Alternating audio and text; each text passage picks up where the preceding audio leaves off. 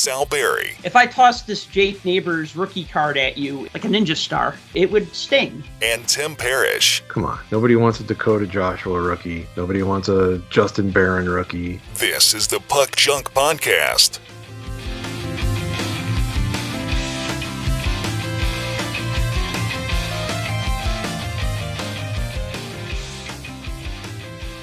Hello and welcome to the Puck Junk Hockey Podcast. I'm Sal Barry, and with me is Tim Parish. And today we are going to talk about two recently released hockey card sets. These are the 2021 22 stature and credential sets. So even though these sets were released in August, they're actually from the 21 22 seasons. So they're new old sets or old new sets, or I don't know what you want to call them, but they're they're out now. So that's what we're talking about. Uh, they also have some redemption programs tied into them that we'll talk about. So, anyways, uh, and then we'll talk about a few other odds and ends going on in hockey and hockey collecting. Tim, what's going on? Oh, you know, just sitting here living the dream, bathing in all my cardboard pictures of men on skates. Hey, you went to a battle of the bands yesterday. That must have been awesome. If you want to call it that, battle of bands is a marching band competition. They don't really do battle. I'm kidding. If it was a drumline competition, it's a little more battlesome. But no, it was marching band. Yeah, four hours of marching band sounds. Brings me back to my old days of being in marching band back in the the olden days. Yeah. So it's definitely different now. Bands have like recorded backing tracks that they use and all sorts of on-field visuals and stuff. So it's interesting. Fireworks and and pyrotechnics and such. I haven't haven't seen the pyro yet. I'm waiting for that, but they were getting close with one of the shows. Group did a thing about fighting dragons or something, and they had a narrator that played in between their songs talking about, you know, fighting dragons essentially, and they had like dragon sounds being piped that, through a PA system. That kind of reminds me of the pregame that they do for the Vegas Golden Knights team, it, where they yeah, it's kind of like that. Where they have like a knight skate out, and then you have like the narrator and be like, and the knight needed to fight the kraken, and then they, you know, and then the lights will go dark, and they'd have like scary sounds and stuff and then somebody will skate out in like the opposing team's colors or whatever and like fight the knight. And i know that's more performance than musical but still. Yeah, that's what that's the thing that always gets to me because i'm like at what point do you draw the line between this is no longer marching it's just you're pumping in stuff and doing extra stuff to take away from the field show? I don't know. right. Maybe i'm maybe i'm old school when it comes to that I'll tell you this, speaking of the Golden Knights, man, I miss watching hockey games. I can't wait for hockey season to start. And that's not just because the Blackhawks drafted Connor Bedard first overall and he's supposed to be the next Connor McDavid. I'm sure that doesn't hurt though. Doesn't hurt. I mean, it, it gives me incentive to watch, but I mean, literally, I'll watch any two NHL teams play. I don't care if they're first place teams, last place teams. I mean, I have my preferences when you have eight games on at the same time, you'll be like, oh, this team's playing. I want to watch them. And sometimes you're like, oh man, I want to watch both of these games. And you kind of flip back and forth. But like, I can watch any two NHL teams play. To me, that's just fun. Especially like if I can make it to midnight and if it's like a back to back type of thing, you know, then even better. But I missed that. I've been binge watching Netflix. I've been trying to finish this series called Suits. I'm just trying to get it done because I'm enjoying it, but like once hockey season starts, I'm probably not going to finish watching much of any series other than like a once a week type of Star Wars Disney Plus kind of thing. You know what I mean? I, I won't have the time to say like, oh, this has nine seasons. I'll watch them all this uh this month or whatever. Yeah, I don't you know, I keep trying to get into different shows and stuff. My wife watches a ton of them and she's mm-hmm. always like, Would you like to watch this? And you like to watch that? And I'm always like, eh, and I get caught in a rut. I like my Cartoon Network type shows that I could watch a billion times. Mm-hmm. No, all the mm-hmm. all the Seth MacFarlane cartoons and stuff, and Rick and Morty and those kind of things. I can watch those over and over and mm-hmm. over. To sit and watch like a new series, I don't know. It bugs me. Like I just I just finally watched the first four episodes of Ahsoka. Like just yesterday. Yesterday morning. Okay. Those have been out for like almost a month now. Yeah, like three weeks. Like one and two came out in the same the same time. But for being a somewhat Star Wars fan, I'm I don't know. I was trying to avoid it, I guess. I don't know. But what did I think? mean, I know this is I, I mean, I liked it so far. Um, I'm not like a uber Star Wars nerd, so I didn't watch all of like the Clone Wars and all that kind of stuff. So I'm Mhm. aware of some of the characters, but I don't know them like other fans do. Like they keep talking about Ezra. I'm aware who that is, but I never watched the Clone Wars. Well, actually, Ezra is a character from Star Wars Rebels. Rebels, I yeah, that's that's what I highly, highly, highly recommend Rebels. Like Rebels takes place like five years before the original Star Wars, so you have Darth Vader make appearances, you have Obi Wan make appearances, you you have characters from like the classic trilogy and like the prequel trilogy make appearances. It's a great show. Like Clone Wars was pretty good. Rebels, ten out of ten. I hear like- a lot of people say that too, but I just never. I don't know why I never watched it. I just didn't.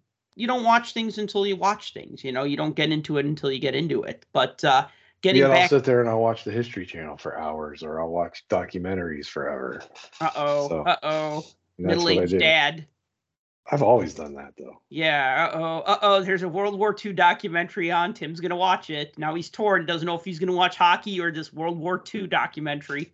Most of the documentaries I watch though are more like car crash theater kind of documentaries. Oh, Like Something bad happened, or you know, those different series like like those 80s, 90s, and 2000s, like the Dark Side series that are on Vice Network. I love all Mhm. those. Those are good. All right, so let's talk some hockey because that's why we're here. So, first thing I just want to mention, just at the top of the show, more autograph guests have been announced for the 2023 Fall Expo in Toronto. So, they've added Tom Barrasso, Marcel Dionne, Dave Taylor, and Charlie Simmer as autograph guests. So, how about that? The whole Triple Crown line will be at the show, and Tom Barrasso. And that's in addition to the players that they've already announced, like Mike Vernon, like Dave Keon, like Peter Forsberg, bunch of others so far. Look, PSA announcement for people that go to these shows.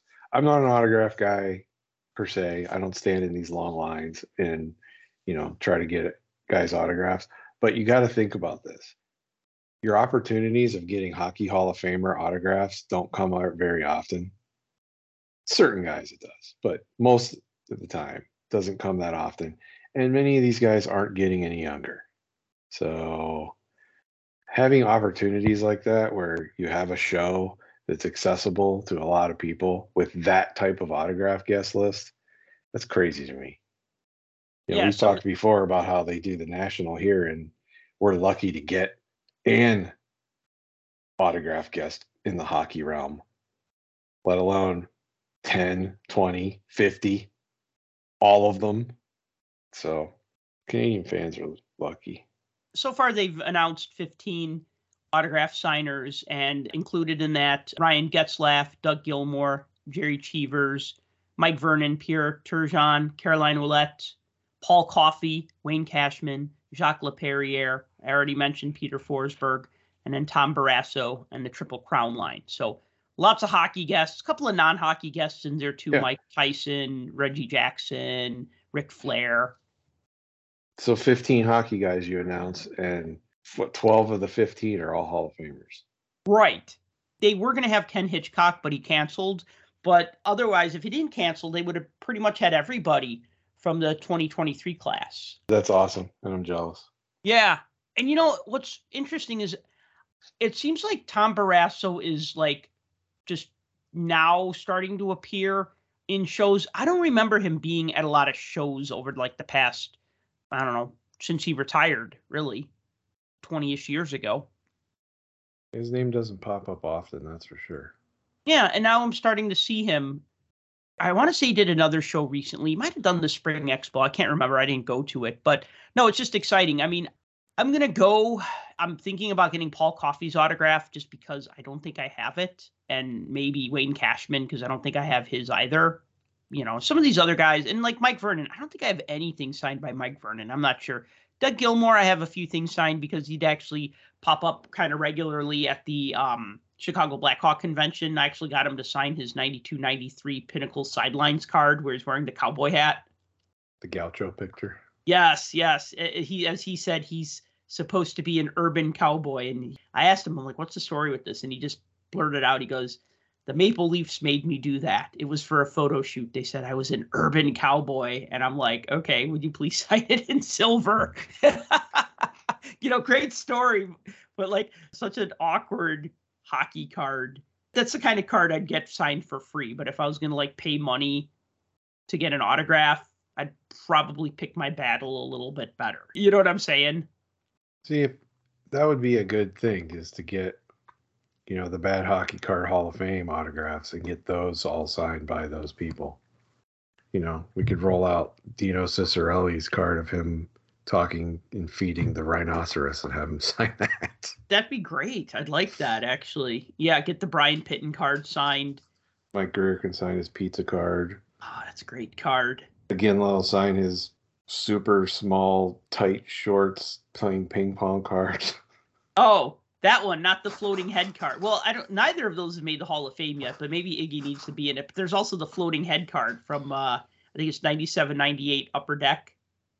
It's a card of Jarome Iginla. He's peeking out from behind a stick rack, but it's like his head is like framed in black, so it almost looks like a floating head. But then you see the sticks, so it's like he's peering out from behind it. It's very creepy looking. Yeah, I You know- remember that one too. You know, now we only see photos like that on Upper Deck UD Canvas. Like if we see anything like that, we don't see like fun, interesting hockey card photos like that anymore, unless it's on Canvas. It's funny you bring that up too, because and I'm just gonna bring this up now. Topps Skate, yes, it still exists. Yes. Um, Topps Skate came out with Stadium Club. You know, Stadium Club traditionally had interesting photos also, and they still do that with their baseball product. Is they put out some interesting photos amongst the mix of the regular action shots and and that kind of thing. And I noticed as as you would pull these cards, and I'm looking at the pictures, it's all that. Like every photo on a Stadium Club card that Topps used for skate hmm is weird and bizarre. And most of them are like from behind or above or weird angles. It's interesting. It's very interesting. And I thought this is what we would get on Upper Deck Canvas, only way worse. Because 90% of them are Brian Pitton cards.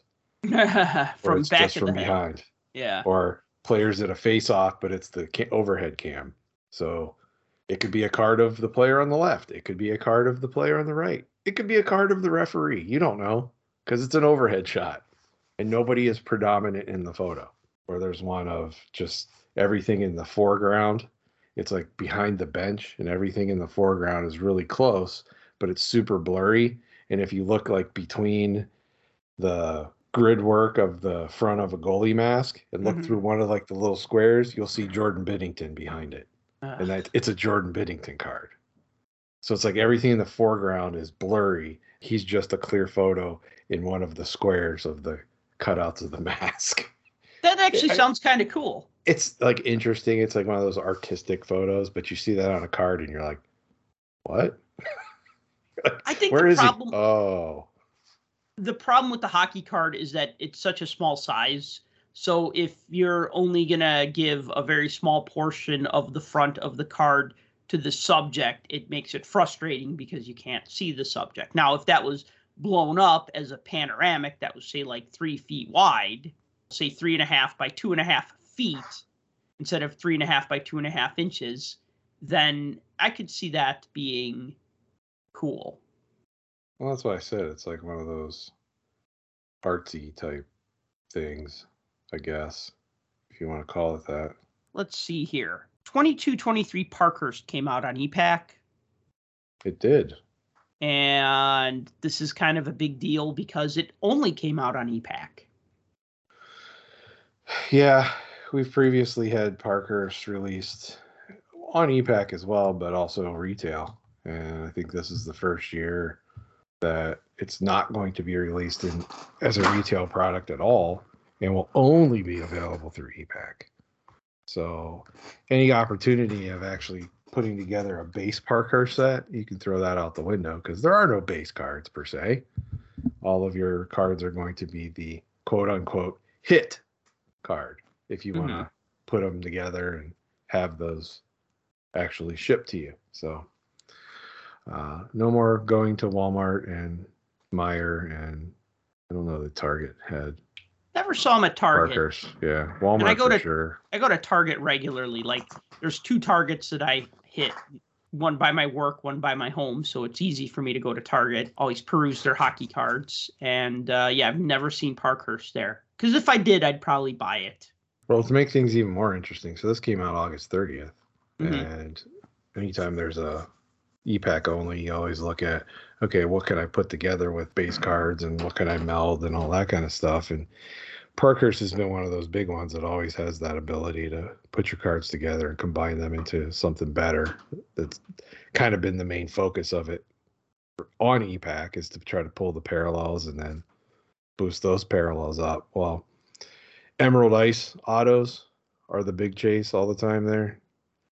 You know, you gotta I think put 10 of the base cards together to make a gold and then 10 of the golds to make the next one and so on and so forth. And eventually you can get to the Emerald Ice ones. And the auto ones, 40% of them are gone already. Wow. Like they've already been redeemed. So it's kind of crazy. And then there's a McDavid Matthews dual auto card. Half of those have been redeemed already. So people have been spending a lot of money on this product, obviously, or doing a ton of work to trade and combine and all of that kind of stuff. So, but if you still want physical Parkhurst product, there's always COMC because that's where all those physical cards end up. Give this about a week or so, and you should be able to find plenty for 27 cents and up. So, do you know if the base cards are combinable to make physical base parallels like with other sets?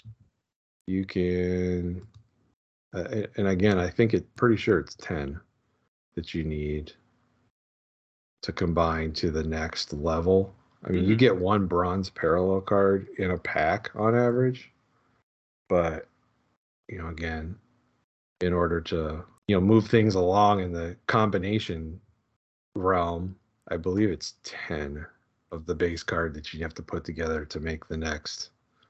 I believe it's bronze parallel, and then it's either five or 10 of those to make the gold, and then five or 10 of those to make the emerald. I don't remember what the exact number is, but Right. eventually you can roll it all up and get a nice achievement card if you if you're able to put enough of those together. So, but again, a bunch of them are gone already, which shocked me. Okay, so the other thing was you told me about a recent sale of a Connor McDavid Young Gun rookie card. Yeah, I mean, I don't bring this stuff up a lot, but this one was kind of significant. Goldin Auctions had uh, BGS nine and a half, McDavid Young Gun, so 15, 16 upper deck, sold for almost 110,000. Why? Exactly. Why is the question? Well, here's the thing. We know well- that there's a lot of PSA 9s and 10s out there, right? And I know this is BGS 9.5, Yes. but there's no shortage of these things. The card in general, correct. There is no shortage of them. In fact, it's a very highly graded card, and you'll notice the population counts on most of the major graders that post them are pretty high of these. So they've graded a ton of them. Nine and a half, obviously, being a pretty high grade when it comes to that kind of thing. You got to keep in mind 110,000. The last time one of these sold, it sold for less than half of that. It was 54 grand. So here's the thing not only is that the highest selling McDavid card, it's the highest selling Young Gun we've seen. I think probably ever at this point. So I don't know. I don't know if this is a trend. Think of it in terms of everybody else, right? You look at football and basketball and baseball. Cards from those groupings sell for a lot all the time. I mean, we have million dollar card sales Right. fairly frequently. Hockey by nature has been I mean, let's say, let's just say the, the word affordable Mhm. compared to some of the other sports. So even when you turn and look at this and see, okay, arguably the best player in the NHL, his rookie card at a very, very high grade is still only selling for 110,000. You know, that guy in another sport, triple that number, maybe quadruple it. But again, to a hockey collector like us, that is an absurd amount of money. Absurd. Yeah, you know, I have a Connor McDavid Young Gun BGS graded 8.5. I wonder what that would get me. Um, I'll settle for half that amount. yeah, I don't know. Here's the thing. First of all, get it to auction and you got to get it Mhm. promoted. hmm And you aren't going to do that on eBay. So Right. that's why I said this was a Goldin auction sale. So this wasn't like something that we couldn't confirm because the comp idea is flawed. This is an actual sale through a reputable yet questionable auction house. So there you go. So, speaking of rookie cards, Upper Deck hosted its rookie showcase last week, the NHLPA rookie showcase, where they have the top prospects and rookies for the upcoming season show up, skate around. They take photos of them for their hockey cards, and then they have them sign a bunch of stickers to be applied to hockey cards and, you know, stuff like hats and pucks and stuff like that as well. Our friend Clemente Lisi went to that actually and wrote a nice article about it for Sports Collectors Digest. So I will be sure to link to that in the show notes. But this is exciting because we got an upcoming season. We got an upcoming batch of rookies. I know we talked about the holdover rookies that were in the 23 24 MVP set, but now we're talking about like the new, new rookies, including guys that were just drafted this June. And so now they're getting their photos taken for the hockey cards. So now it's getting real, right? Now we're getting closer to getting the new cards of the newest players. So it's always exciting when they say that and they put out those photos and you know, we know okay, well, this is going to happen. I mean, we know it's going to happen anyways, but it's just exciting because when they do these photo shoot photos they have the photos and then they can make the cards of them a lot quicker instead of having to wait for a game in October and then that delays things, right? So I think it's a good thing. Yeah. And um, you can see Upper Deck and the NHLPA were posting a lot of pictures and stuff on their social media. And some interesting interesting photos and video popped up. Makes me wonder how many products and things we're going to start to see that have some of these photos and pictures on them. A lot of the pre-season or even some of like the special cards and, and stuff that get thrown in generally have photos from this photo shoot so a lot of the promotional stuff that you see in photos like that come from these type of events. So you know obviously not all the rookies are there. It's just the ones that got invited and the ones that decided to go. I think there were 30 35 40 guys there i think. Something like that, like 37, I think. yeah. There was a photo with all of them. You'd have to count all the heads but i haven't i haven't done that. A couple teams not represented but you know what are you gonna do? Yeah, can only only worry about the ones that are there, right? yeah i don't think there are any penguin players there and i don't think there are any kings i noticed on the picture You know what's interesting is that now we have the sort of thing like quite regularly, like the NHL, PA, and Upper Deck would do this thing up until about the pandemic. That's when it stopped because I know they didn't have one in 2020. I don't think they had one in 2021. In fact, I remember the one in 2019 because I was going to go to it and I didn't. For I won't get into that, but I was planning on going to that and I was invited to the one this year, but I just wasn't going to make the trip because it was in Virginia and it was like the day after Labor Day, and it just, you know, that I was like starting teaching like the next day, and I'm just like, nah, it's just bad timing. Like if it was like July, August, cool, but like September, you know, with me being a teacher in school starting again, but if you think back to the early 90s, I mean, this is what Pinnacle, Score, Pinnacle, same company, would do with Eric Lindros when they wanted a card of him as a flyer for their 92 93 sets, and he hadn't actually played for the Flyers yet. I mean, he was going to play that fall. We all knew he was going to play. And so they used a photo shoot photo of him for the score and pinnacle sets. And then the next year, Pinnacle Brands did the same thing with Alexander Daigle, who was the first overall pick for the Ottawa Senators, where they used a photo shoot photo of him for the score and pinnacle sets, although the score card was a redemption card. So it wasn't ready in time for the start of the season, but there was a redemption card. But then when you mailed it in and you got it back, it was just a picture of Daigle standing there holding, you know, a hockey stick and wearing the Senators jersey. And I believe the pinnacle card had him skating on the ice. So, you know, it's funny how like these kind of one-off things that companies would do in the 90s became like an accepted practice. Not accepted necessarily by fans because be like, "Oh, that's stupid. I want a photo of them and it's got to be a game action photo." Or it's just like, "Whatever, dude. He's he's wearing a Penguins jersey. Shut up. It's a rookie card. Move on." You know what I mean? Well, that was all the that was all the vitriol over the Alexis Lafreniere card when no it came out. It. you know, they're like, he doesn't have any numbers on. What is going on with this picture? This isn't in a game. Why is it dark in the background? It's like, come on. You know this where this came from. Everybody bitched and moaned. So Upper Deck got it put into this product. It ain't happening again. They've already said Bedard will not be in Series One and shut up about it. He'll be in Series Two as long as he plays, and let's just move on with our life.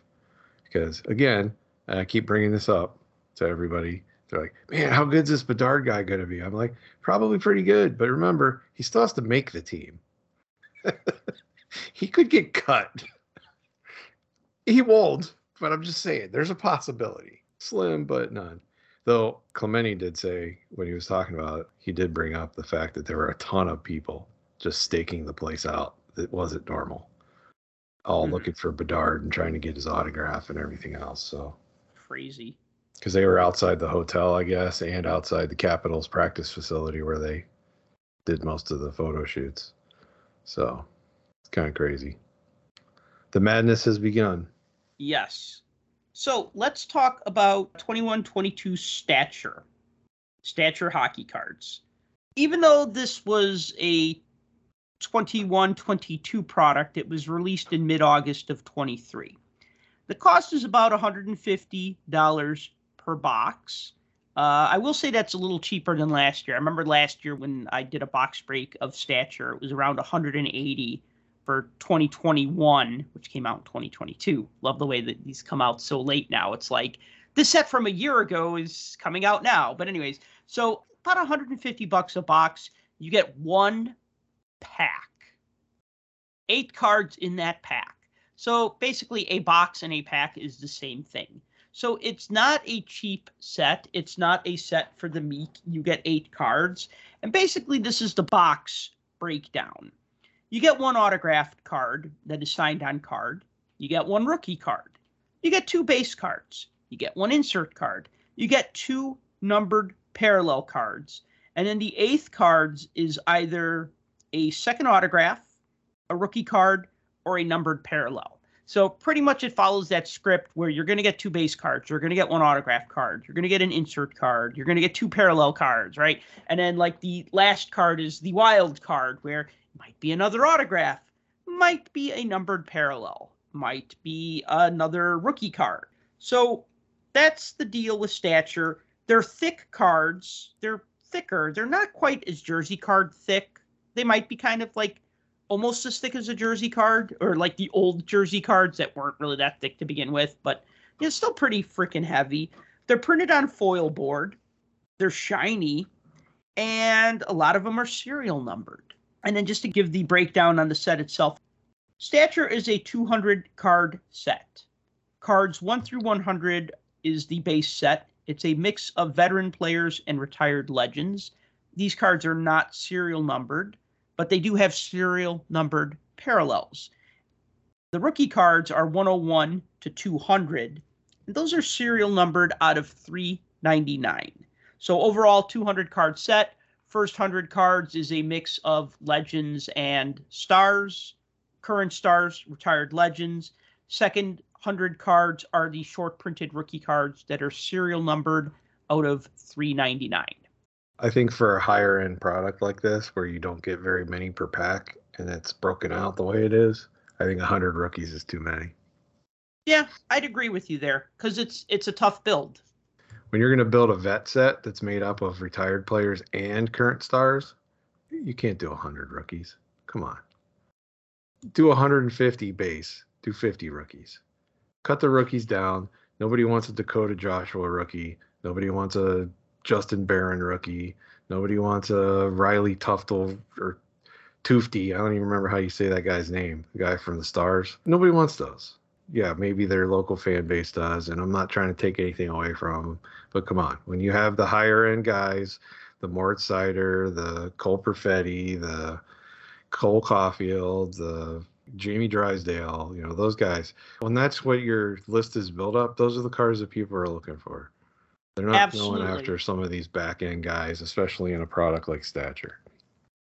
They're So going to save that for something else. So I think that's that's my only gripe with this is I think they needed to cut back on the number of rookies. But otherwise, the card design and everything, I like Stature. I've always liked Stature. I think it's a, a sweet looking, clean design. I mean, it has all the bells and whistles. It has shiny foil board. It has gold stamping. The rookie cards are serial numbered, and the cards are thick. They're heavy. They're not Yeah, like flimsy cards. have- These are They have heft. they have heft. Right? Yeah. You could hurt somebody with one of these. If I if I tossed this Jake Neighbours rookie card at you, it would sting. Depends on how far you or how hard you threw it. Right. Whether exactly. it was from close range or not. right. Uh, You got to give it time to get that spin on it to where it turns into like a blade. like a ninja star. Yes, exactly. or like Gambit used to throw cards. The X Men Gambit, he would throw playing cards, which was cool. But you know, Whatever happened with that? I thought they were going to make a Gambit movie. Is that still happening? I don't know. You know, the whole thing with with Marvel and X Men is complicated because before Marvel was bought by Disney, they sold a lot of their rights, which is why Spider Man were like Sony movies and Avengers were Disney movies because when Disney bought the IP, they didn't have the IP to Spider Man and X Men. So Right. basically, like the Sony, best Sony holds on to that stuff. Right. So the best characters were bought by Sony.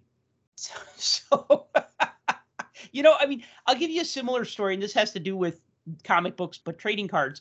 In the early 90s, Impel put out a set of DC superhero trading cards, and they didn't have Batman in them. And the reason why they didn't have Batman in them is because Topps had the right to Batman because they did the Batman movie cards.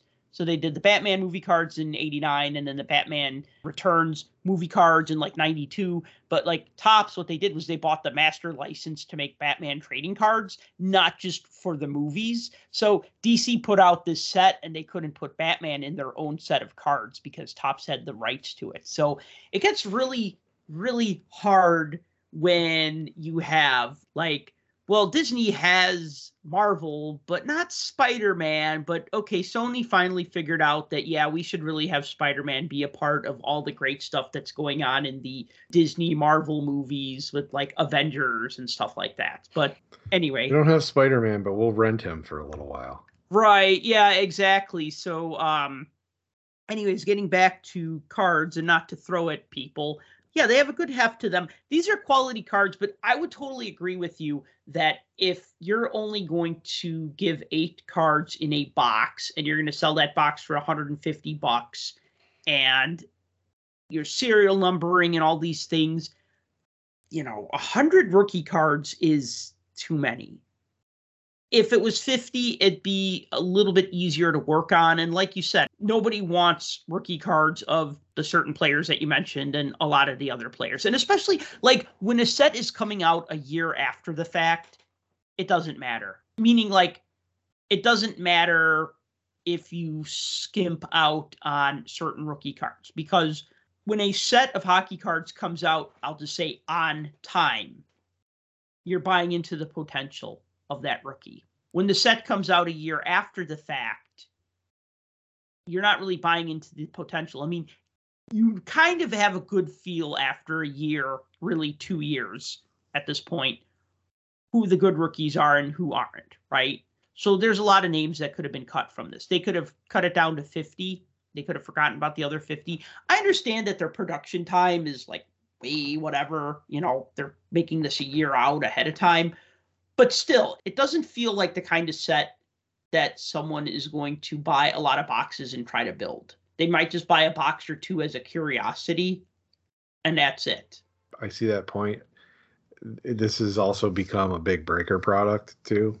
So there have been cases and cases and cases and cases of this that have been busted open as part of breaks and, and those types of things. So, I mean, that's the thing though. You pull a, you pull out of a break. Uh, I don't know the Philadelphia Flyers, and your only hit is is Wade Allison. I mean, come on. I would think you would not be too happy about that, especially right. if it's just the base number out of 399. Now, of course, if you get into the base autographs, mm-hmm. now we're talking a different story. Because the base autographs, oh, well, we've got a whole ton of rookie autographs, and you can pull one of these guys and have a shot at one of the greats that way, right? Wrong. Because Upper Deck forgot to put him in the product. So there's no Cole Caufield in here. There's no Cole Caufield. There's no Quinton Byfield. There's no Trevor Zegras. There's no Mason Raymond. Their autographs were conveniently left out for some reason. Wait, who was the last one you said? Lucas uh, Raymond. Lucas Raymond, yes. You said Mason, Mason, Raymond. Uh, whatever. Same difference. Um, yeah, so like there's four of the big main rookie cards, and their autographs are not there. They're missing from the checklist. So that's interesting because, like you said, we're not talking about a brand new product that's just coming out and we're prospecting on a bunch of guys. We're talking about a product that's not even a 22, 23 product. This is a 21, 22 product. So these are the leftover rookies from 2021 and the new rookies for 21, 22 that we've already seen. They've already played, and some of them have already been relegated to the minor ranks. So, what do we do in this case? Well, let's stuff the product with last year's too. That'll give it more value. Oh yeah, so we should get into these uh, inserts and parallels. I actually want to just run through the parallels yeah. really quick. There are 15 different parallel sets. I'm not going to go through all of them, but there's a green version that's numbered out of 149. So that's the easiest one because my box had two green parallels. Whoop de doo. But Okay, so green out of uh, numbered out of 149, red numbered out of 75, blue numbered out of 35, black numbered out of 15. There are photo variants that are numbered out of 99. So they basically it's the same card but with a different photo. And then there's like different color variations of the photo variants. I don't want to get into that. And then there are the design variants which are numbered out of 65. And they basically take the same photo, but they crop it differently. So they look like the base card, but it's just cropped in closer, kind of like what Upper Deck would do with like O-Pee-Chee and O-Pee-Chee Retro, like certain years where they would just crop in closer on the player, but it was the same photo. And there are also color variations of the design variants. Now, the insert sets, there are 2021 stature update cards. There's autographs, and there's like different colored versions. The autograph that I got was an Alexander Holtz red rookie autograph.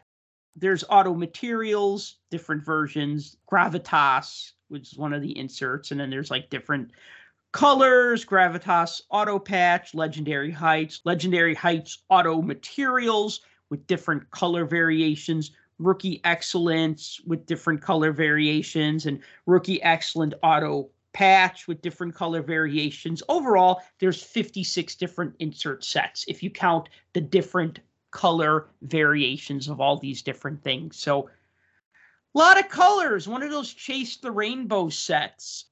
I mean, as much as I like the design of stature cards, and I do like the fact that you get one autograph per box, the fact that it's signed on card or hard signed, as people like to say. I like to say signed on card because that's what it is. I like it. I like the way these cards look. If this was like a hundred dollar product instead of a hundred and fifty dollar product, I'd probably want to buy a case of it. Well, I mean, obviously, if anything's cheaper, you're more likely to buy more of it. Like you said, when you look at some of the rookie cards that you can get, you know, out of the 100 card rookie checklist, it's like, uh, you know what I mean? Like, Yeah, that's what I said. The difference between that and a new product, you look at the new product list and you're like, oh, this guy might be good. Oh, this might might be good. You look at this checklist and you're like, I already know half of these guys aren't aren't NHL caliber yet, right, or right. might ever be at this point. So Right. So I mean, in a way, it's it's kind of fun to buy product when it's from a season or two ago because you already know who the standouts are. So you get a Cole Caufield or you get a Trevor Zegras or you get a Mort Seider or you get Cole Perfetti or whomever else, and you're just like, all right, you know what I mean? Like you're even more excited about it because that guy has already has an established track record. But then when you get guys who are already playing in the AHL, the ECHL, the KHL, and you're just like, eh, great, and it's autographed too. Great. those are the long term holds with the hope that they might come back.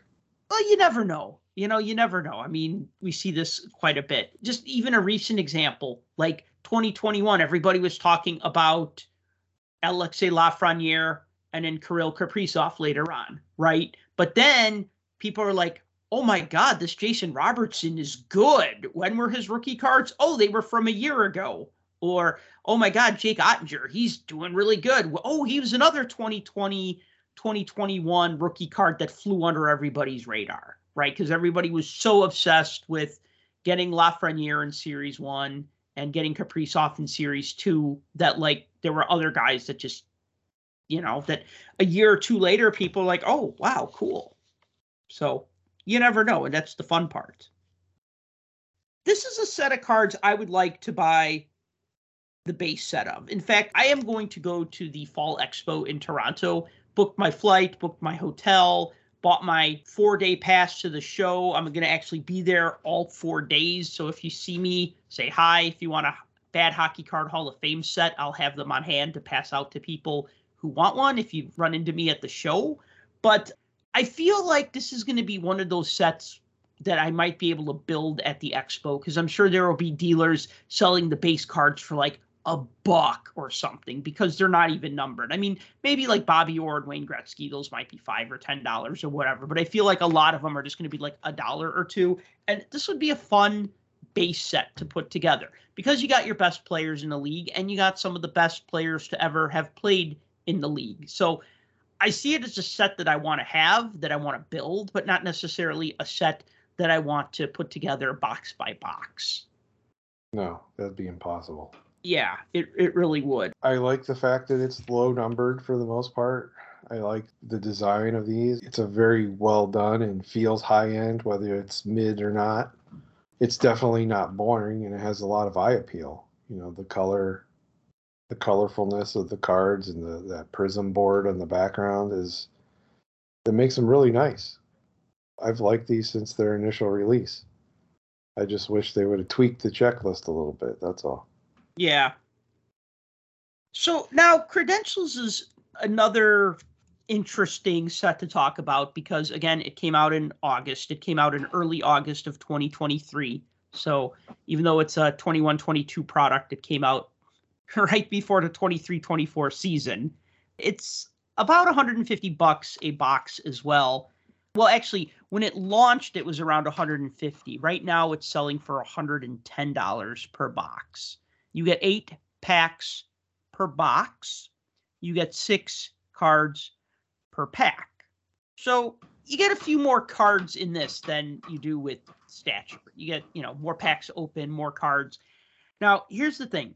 Each box contains either an autograph or a non autographed acetate card. And that's the big caveat, which I'll talk about more in a bit. Because you know how I feel about like you might get an autograph, or you might get this thing, you might get this pony, or you might get this drawing of a pony that we're going to tell you is more rare than the pony. Because anybody could buy a pony, right? But to have this original painting of a pony is a better thing, right? Tell that to your six year old, see what they say. Here's Um, a pony, or here's an NFT of a pony. yeah, that's pretty much how it feels like. So most, but not all, of the autographs, if you get one in a box, most of them are hard signed. They are signed on card. There are 2019-20 update and 2021 update debut ticket access cards. And that was really confusing to me because, uh, and I'll talk about that in a minute, but like there are like two previous credential sets put into this set as well. So it's a 150 card set. Now, this I found odd. The base set's only 50 cards. And they're all the like best players in the league. So it's like the top 50 players in the NHL are the base set. And like my box had a lot of base cards. I think I ended up with like 32 base cards or something. I mean, it's two boxes of this. You'll build the base set because it's so small. It's only 50 cards. Then cards 51 through 150 are all rookie cards. So this is another set with a massive rookie checklist. Can it have been cut down? Yeah, probably, just like stature could have been cut down. But here's the other thing that's kind of funny is that the rookie cards are serial numbered and they are serial numbered differently based on what number the card is. So for instance, cards 51 through 110 are serial numbered out of 999. Cards 111 through 135 are serial numbered out of 799.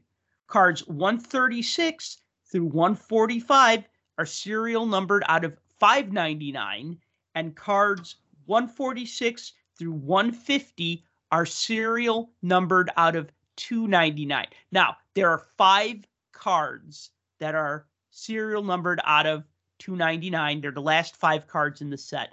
And Tim, I don't know if you're looking at the checklist, hopefully not cuz I think without even looking at a checklist, you can guess which five are the hardest pulls to get from the rookie class, from the 21 22 rookie class. I well, I'm gonna say Caufield. Paul Caufield is number 148, so yes. Or sorry, 149, Uh, so yes. I would say Raymond. Uh, yes, number 150. Probably Seider. Uh, Mort Seider's number 148. So who's 146 and 147 in any order? Probably Byfield and Zegras would be my guess. Zegras, yes, but not Byfield because I Spencer Knight. yes. Okay. Now, if it Or was a Jeremy se- Swayman would be my next guess.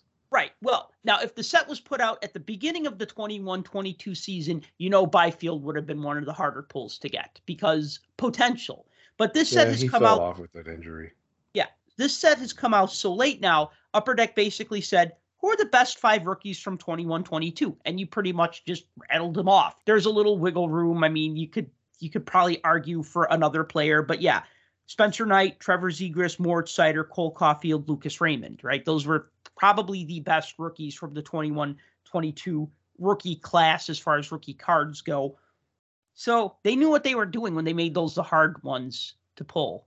So it's like if they had enough time to know, hey, these are the most popular guys, let's make them really hard to get. They could have probably said, ah, these are the guys that nobody wants. Let's not even put them in the set. They could. 51 through 110 are numbered out of 999. They could have probably cut 30 of those guys, maybe. I don't know. Could this have been just a 50 card rookie card set? Probably. Yeah.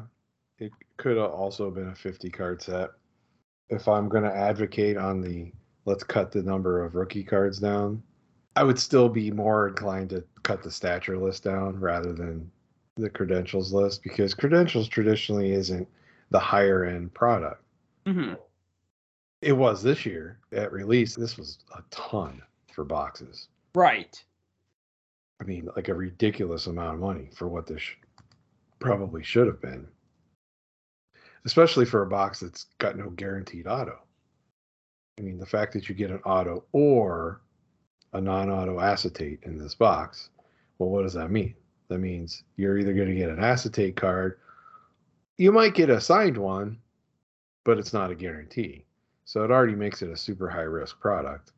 And for something that's I mean, let's face it, Credentials is basically a direct ripoff of Panini Contenders. And we talked about that when 19 came out, that it looks just like Panini Contenders. Now add to the fact that it's late and you added a canceled product into it and you've had the previous year's update version to it. So you've got two updates stacked on top of the regular product. You've already tiered off what the rookies are going to be.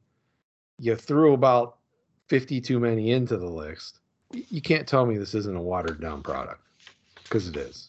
Uh, that's just my opinion. I think it's completely watered down. But again, just like we just briefly mentioned, and I think we might want to bring up the reasoning behind it and what they're doing to fix it.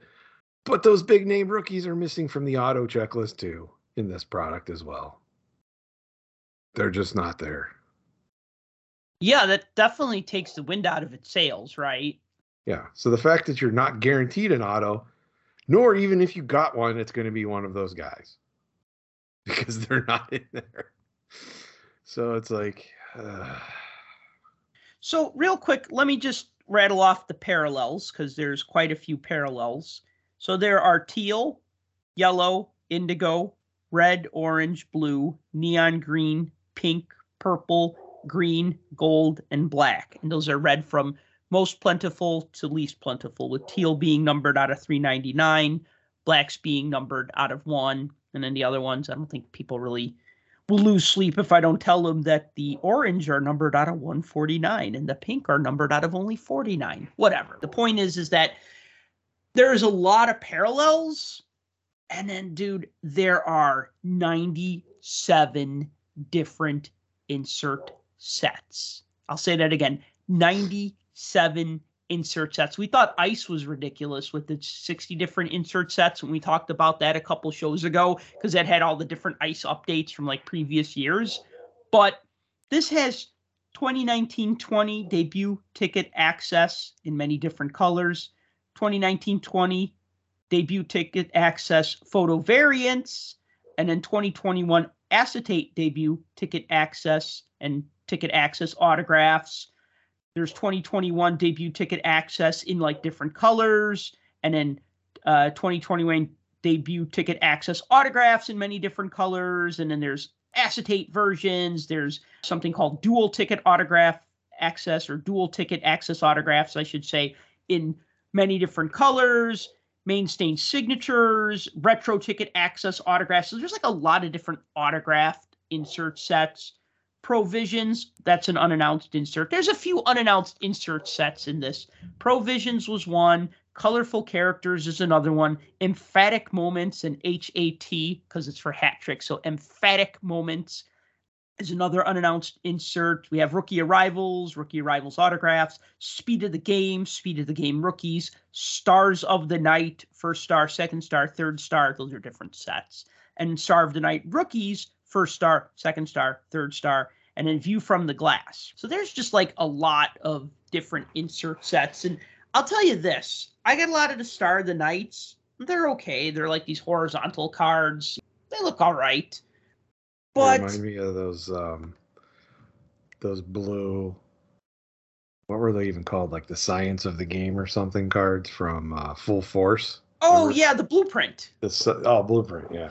Well, there's also Red Star of the game, but yeah, I guess the sideways ones with that are, the blue background. I like those blueprint full force cards. I kind of regret not trying to build that set. Like I think I ended up just getting rid of all my inserts from full force because I'm like, eh, I'm never gonna build these, right? But the blueprints were cool. But here's the funny thing. Funny haha or funny sad, I'm not sure which I had a lot of rookie ticket access cards and I was like, yay. And then I realized, wait, why did the designs look all different? Then I realized that I only got one from 2122. I got Mason McTavish, which is numbered out of 599. I'm like, okay, solid prospect. I mean, I don't think he had as big of a season as we thought he was going to have, but I think he's on the up and up. I mean, he had that monster World Junior Championship for Team Canada, and like he basically did everything that a player could do. I mean, I know Connor Bedard did the same thing for the next WJC, but still, like Mason McTavish had like a great World Junior Championship. And, you know, the Ducks are just not a great team, but I feel like he's still like one of the young, promising players. But then I got another three debut ticket access from 2021 in like different colors. And I was just like, uh, okay, so I got I didn't even get the thing. I got the parallel of the thing. And then the thing that really kind of threw me off was I got a debut ticket access autograph of Cody Glass. And that confused me because when I opened this product, I didn't realize that there were cards from the previous years in this. Like what I'll do is like when I get a product, I just want to open it. I don't want to do a ton of research. By the time I have it in my hands, I just want to open it and see what the cards look like.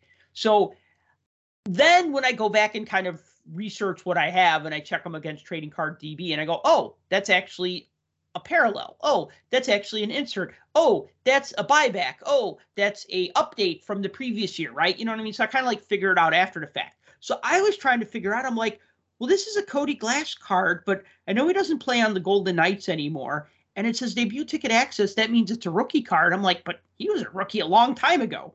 And then after the fact, they go, oh, okay. You know, I find out that this is actually a rookie card. And the one that I got is the gold one of one version. I don't think I've ever pulled a one of one before.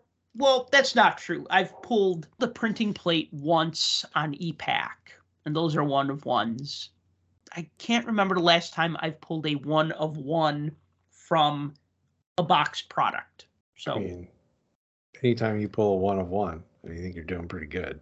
well, it depends who it is. I mean, I like Cody Glass because he played some games for the Chicago Wolves that season that they lost to the Charlotte Checkers in the Calder Cup Finals. He was brought up at the end of the season and then he played for the Wolves. And so we watched him and we're like, yeah, this this kid's going to be in the NHL next season. He's just visiting. So it's kind of cool to say that I saw him play before he went to the Golden Knights. Well, Yeah. you bring up a good point with that too, and we keep mentioning it, and I'm sure people's heads are already spinning because we've thrown out multiple dates while we're talking about this product. And Yeah. that's the thing. I like 1920 credentials. Like when it first came out, I was like, okay, yeah, I get it. It's kind of like a play off of what Panini does with contenders. But it's kind of cool. You know, the, the cards look like a ticket, or at least the debut tickets do. And, you know, that's kind of neat. But they look like tickets. You know, the top part of the card is in color, bottom part is white, has Mhm. the, the, you know, the barcode on it. The 21 design, 21, 22, they've eliminated that. They're all foily. The whole entire Right. card is foily. So it almost makes it look like there's missing something at the bottom. Like that's the place for where the autograph sticker is supposed to be. That's almost how it looks because you can't really see the barcode for the ticket scan. So they've ceased to look like tickets. And I think that kind of takes away from what the product was originally designed for. But more than any of that, 2020 21, they canceled it. So it didn't come out. So here's a debut product, got some popularity behind it. The next year, we can't do this one. We're going to scrap it. So then the following year, what do you do? Do you scrap it again? No.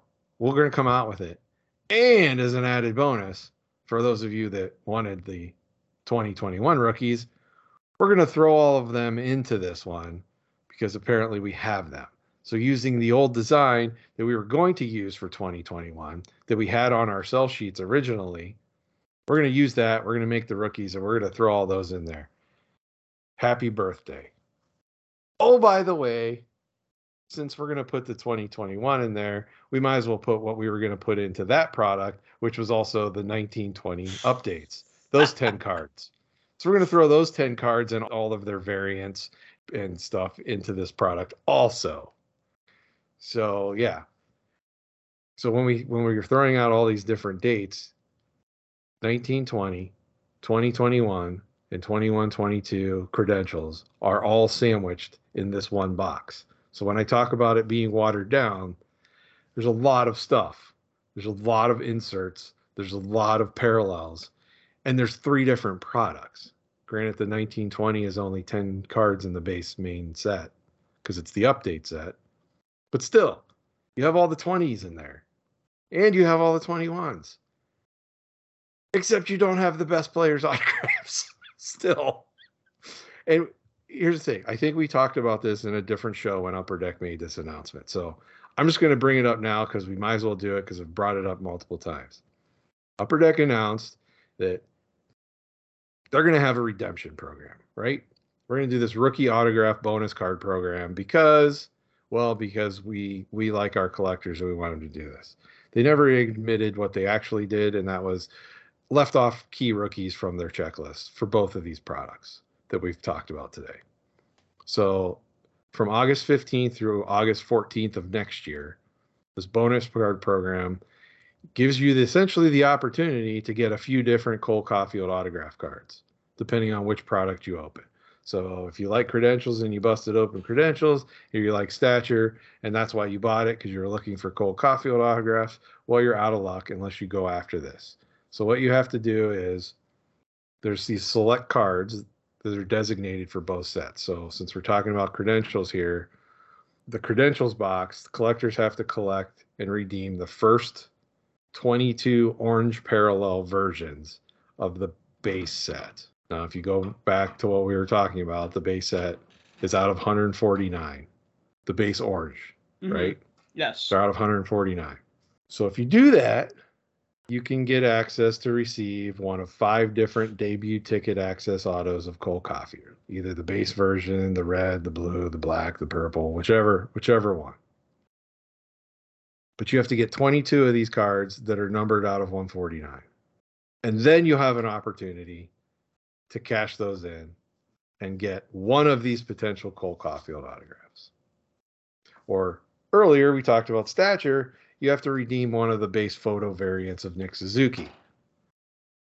So remember what I said base card, photo variant. Mhm. So it's already short printed, it's already harder to find.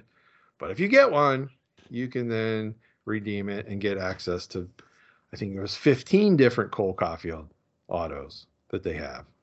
So what am I saying? That sounds complicated. The gist of it is Caufield, Byfield, Zegras, Raymond, they're all missing from the rookie autograph checklist. In 2021, they're also missing Sorokin and Kaprizov, if we're going to be honest. So because of that, the sell sheets had an image of Zegras on a rookie ticket for for uh, credentials. Credentials. Not in there, by the way. So it doesn't exist. So this new bounty program is their way of fixing their screw up.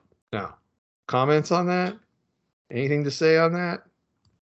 Like, what does that do to somebody that thinks that they're going to have an opportunity to pull one of those cards and doesn't know about this program? They're either going to go to the checklist first and break this product, or they're going to just assume that it's in there because of the date on the product and go, Right. what the heck? You mean to tell me this entire time these weren't even in the product? I can't even pull one of these. So the fact that they're actually making you work to go out and get an opportunity and you have to pull a card that's numbered out of 149, not once, not twice, but 22 times to finish the whole entire set and then redeem that. If this frames things a little bit, my box had one numbered base card parallel. And it was actually the red one numbered out of 199.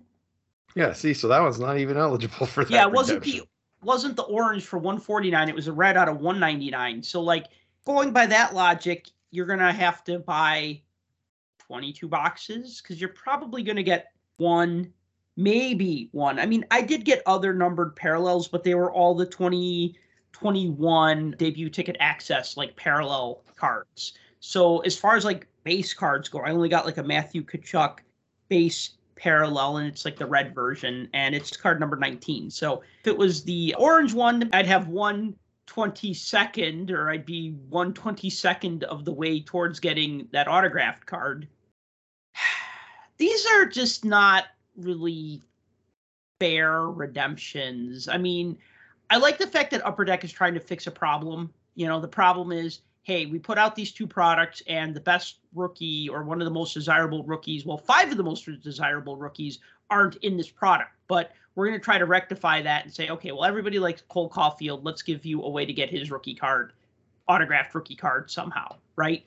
But just the way that you get it is just too hard. I know I sound like I'm complaining, but you know, just like one of those rich get richer things. Like I could buy five boxes of cards. You could buy five boxes of cards, and maybe one of us pulls that autograph. And you know, if you do, more power to you. If I do, yay, right? But like when it just It's not becomes like complaining though. It's a legitimate gripe. it is a legitimate gripe because it's just like, okay, well now I have to collect 22 parallels of cards that I don't really want. Like, do I want the base cards? Yes, because actually I like the base design of credentials. I'll say this really quick. I like the base card design of credentials. It kind of reminds me a little bit of SP Authentic and a little bit like Fleer Retro. If you remember 1213 Fleer Retro had like a ton of foil on it. These have a ton of foil. These have like a cutout photo of the player with the team logo ghosted behind them, and I think it looks really cool. And then the back uses the same photo but not cut out and has like five years of stats. And I think this is actually a pretty nice base set. I do. It's only 50 cards, so one way or another, I'm going to get this base set because it's only 50 cards and you get like 30 of them in like a box. So two boxes, you could build the base set. I'm sure anybody breaking a lot of this product is going to be like selling the base sets because they're easy to build. That's the other thing too. Those that are out there that are going to be trying to hedge their bets and make it easier for them to be eligible for one of these Caufield auto rookies. What do you do? Do you sell these off? Does this make the orange parallel worth way more than it should be because But there's going the to be a bigger demand? But only the first 22. Yeah. And here, think about this. There's 149 of them, right?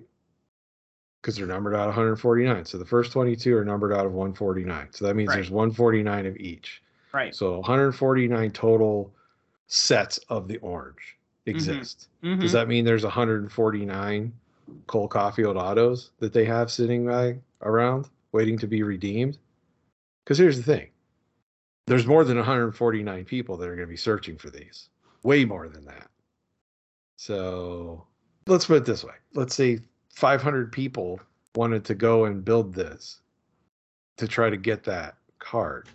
Everybody's going to be stalled out at some point because there's going to be too many people between the ones trying to go after the bounty and the ones that are just collecting the cards for their PCs Mhm. or the ones that might rarely in the case might be building a set out of this. How many of these are going to actually get redeemed is what I want to know. I went to the bounty site and look, it's not even posted on there. So I don't know if anybody's attempted to do this yet or what the results are. But I know it's not up on the bounty site. And I It's think that's because you have to physically send these in. technically it's not an upper deck bounty program because those usually have to do with redemption codes. You're right this is a mail in type of redemption thing. Again i think this is too hard. Like when i first heard about it i thought okay well this is kind of nice they're trying to fix a problem. But now i'm like but i don't know if this is the best way to do it. I'm sure they thought long and hard about this because this is upper deck's business. They want to keep people happy and if you don't have one of the best rookies autograph in a product, that's a problem. And they're, trying to fix the problem. But really, the only fair way is if the card is in the product itself or if there's a redemption card. I know we hate Well- redemptions, blah, blah, blah, necessary evil, and I'd be fine with that. I'd rather be like, okay, cool, I got this redemption card and I'm going to have to wait six months, but at least I know I'm going to get it because it's Upper Deck and not Panini. Ooh, I went there. There wasn't really anywhere to go. That was the truth. Right. Yes. Just having to do all these side quests, you know? Well, and that's my point of the whole thing is A, how many of these are actually going to get redeemed? And B, why did you do this in the first place if you knew you couldn't fill the product with the auto cards, whether it's because you didn't get them back in time or whether it's because the players didn't sign the stickers in time or whatever that may be, you could have thrown a redemption in there, whether you wanted to or not. You could have last minute stuffed it with a redemption, just said, hey, when we get these, we get them and we'll honor them then. Because here's what's going to happen. You made this so difficult, in my opinion, and your opinion, obviously. What happens to the leftovers that are sitting around? Because this only goes until August of next year. And this product, I feel like it's already fizzled out a little bit. And this made it even worse. So there might still be a ton of this sitting on shelves by the time the redemption becomes or the bounty becomes null and void this time next year. Do all these get redeemed? And if they don't, what happens with the rest of these autographs? The ones for credentials and the ones for stature? Does Upper Deck then turn around and shove them in 22 23 and just say, oh, guess what? Here's 21 22 update. and it's got Caufield all of a sudden with an auto, and the other guys with autos that they didn't have in this product. But at least with the Caufield, then what? Then it shows up, and then there's all these collectors that tried to get the bounty, never could, and now all of a sudden it's in the product. So they wasted how much time and money doing the other thing, only to find out it came out again next year. I don't know. You're right. They had to respond. They had to do something. I'm glad that they are doing something. I don't know if this was the right way about it. I guess they made it super hard to give everybody the same odds of opportunity of pulling versus completing the bounty. But I mean, you and I talked about it before when they made this announcement. Look at what it's done to some cards that wouldn't normally be as much as they are. That Suzuki card that you needed for stature was like a four dollar card or less, like two days before they made the announcement.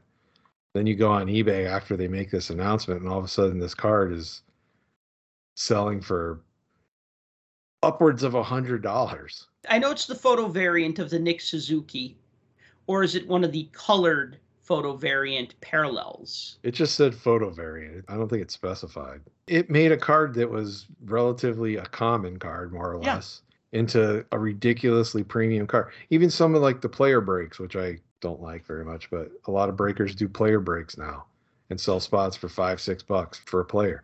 The Suzuki ones were that, and then after the fact, they were eighty dollars or more. You know, again, you have to pull the photo variant. I get it, but come on, a card that was sold for six bucks prior to the announcement that goes for 148 hours later because you decided to oops here's what we're going to do to make up for it.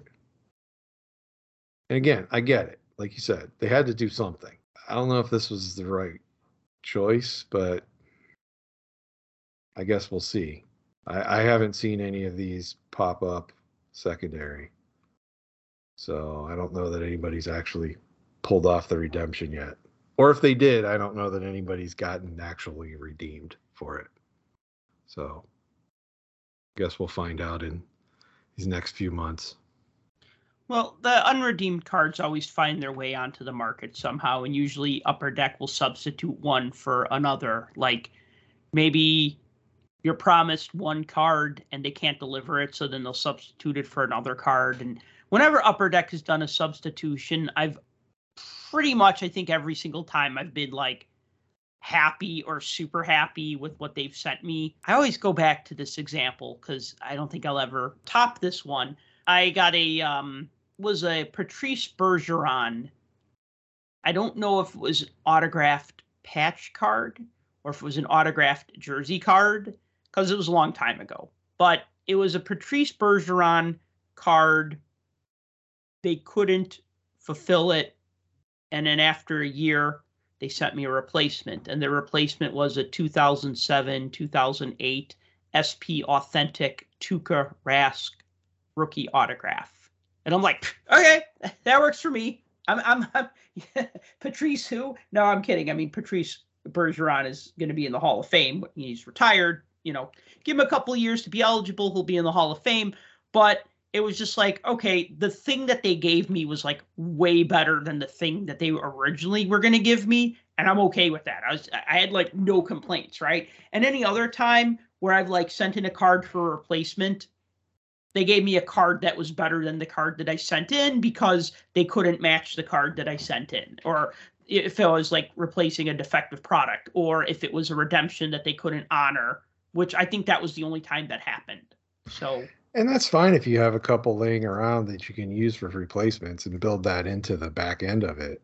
But the fact that this card, these were never even made into the product, like they didn't make it to the checklist.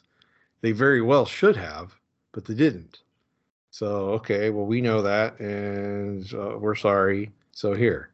So, you're telling me that you're going to give replacement redemption cards to people that were cards that should have been packed out. I don't like that. I understand it. I don't like it because it always makes me feel like, why do you have these cards lying around for replacement? You know, like they should have been packed out. They should have been in the product, but they weren't. We could talk about this ad nauseum. I mean, it is what it is. You do have an opportunity to get the cards. They're available via the bounty program. You're going to have to do work if you want to get them. Are we happy about that? Eh, probably not, but here we are. It's unfortunate when you want to buy a product, but it doesn't have the best possible cards in it. And if you want to get those best possible cards, you're going to have to work for them Yeah. harder than just buying the product. I mean, we have to work to make the money to buy the product. Now, the fact that you have to buy the product, which cost you money, which you had to work for, but now you have to like spend time and money and effort, and time is money, and money is money, and effort is money. So it's all more money, basically, to like track down the things that you need to get the thing that you wanted in the first place. Because I'd love a Cole Caufield autograph. That would be look awesome sitting on my shelf. Absolutely. You're just going to have to work for it if you want it out of one of these two products. Overall, I do like credentials. I've liked credentials. I like the original release of credentials. I don't like this year's design. I like the 2020 21 design that's Mhm. stuffed into this product because it Mhm. still has that ticket feel to it. I think they overdid it with the foil board. There's a fine line between what's cool mirror and what's over too much mirror. I Right. think I think this is too much mirror because it takes away from the ticket aspect of those debut ticket cards. right, with the Um, barcode at the bottom, right? yeah, to make them look like the tickets. So, I mean, again, I feel like overall this is watered down though. I'm glad the prices of boxes have come way down because I think that gets it a little more into the range of something that doesn't guarantee you an auto. That's just my take. So as we wrap up the show, I want to read a uh, review that we got recently on uh, Apple? Podcast. Yes, a Oh, review. no. Somebody left us a five star rating, and they also wrote a short review of the show. So I'd like to read it here for Oh, our boy. listeners. So this is from B Steven 15 via Apple Podcasts Canada. So B Stephen 15 or B Stefan 15, I don't know. ST And a Canadian listener. Wow. I know, and they're they're harsher critics, so and rightly so. So B Stephen 15 says, recently found and happy to find five stars. And then his actual review says, I recently found this podcast after meeting Sal at the National and really happy to find. Glad to have a focus strictly on hockey cards and collecting hockey. I look forward to each episode, educational and entertaining. See, hear that, Tim? We are educational despite your best efforts. or my best efforts. Ah, it's around 100 cards. Ah, serial numbered out of 199 or something. I'm not sure, right? Uh, somewhere around there. Something like that, you know, was maybe five, ten years ago, right? Kind of fuzzy math, right? But uh, yeah, educational. So I'll take it. And and entertaining. I like to ballpark my facts. That way I'm not really wrong, but I'm not right either. Yeah, I know. You just yeah. I can't claim enough. myself to be a know-it-all, but I also cannot claim myself to be a, an expert or a moron. So I just fall in the middle right. somewhere. Although some well- people might think I'm a moron. Whatever. we're all in the middle somewhere. It's just some are closer to one side than the other side, and that some of us just kind of oscillate between the two. That's the better place to live in the mushy gray area in the middle. hmm Yeah, I agree. So wrapping this up, I just want to give another mention of the Puck Junk newsletter, which you can sign up for at puckjunk.com slash newsletter. So I send a weekly email Sunday night or Monday morning that basically recaps all the best things that happen in the world of hockey collecting, hockey cards, hockey memorabilia, hockey pop culture, anything hockey related that's cool and card or collecting or memorabilia related. I try to make a mention of that in there. Uh, so please, you can subscribe to that at puckjunk.com slash newsletter. Also, give us a follow on social media. Tim is at the real DFG on X, formerly known as Twitter, and I'm at puckjunk at X, I'm never going to get used to that. formerly known as Twitter, right? I think we should call it Twix, like Twitter X or Twix for short, right? Because I don't want to call it X and it's not Twitter, so we should just mash up the two and you know follow me on Twix at Puck Junk, right? But then people will think I'm talking about a candy bar. Are you more left Twix or right Twix? I'm definitely more of a left Twix, left-handed shot, so it just makes sense. Yeah, I'm a right Twix because I'm right-handed, so I open it up and pull the right one out. Yeah. So anyway, thank you for listening to the Puck Junk Hockey Podcast, and until next time, collect what you like.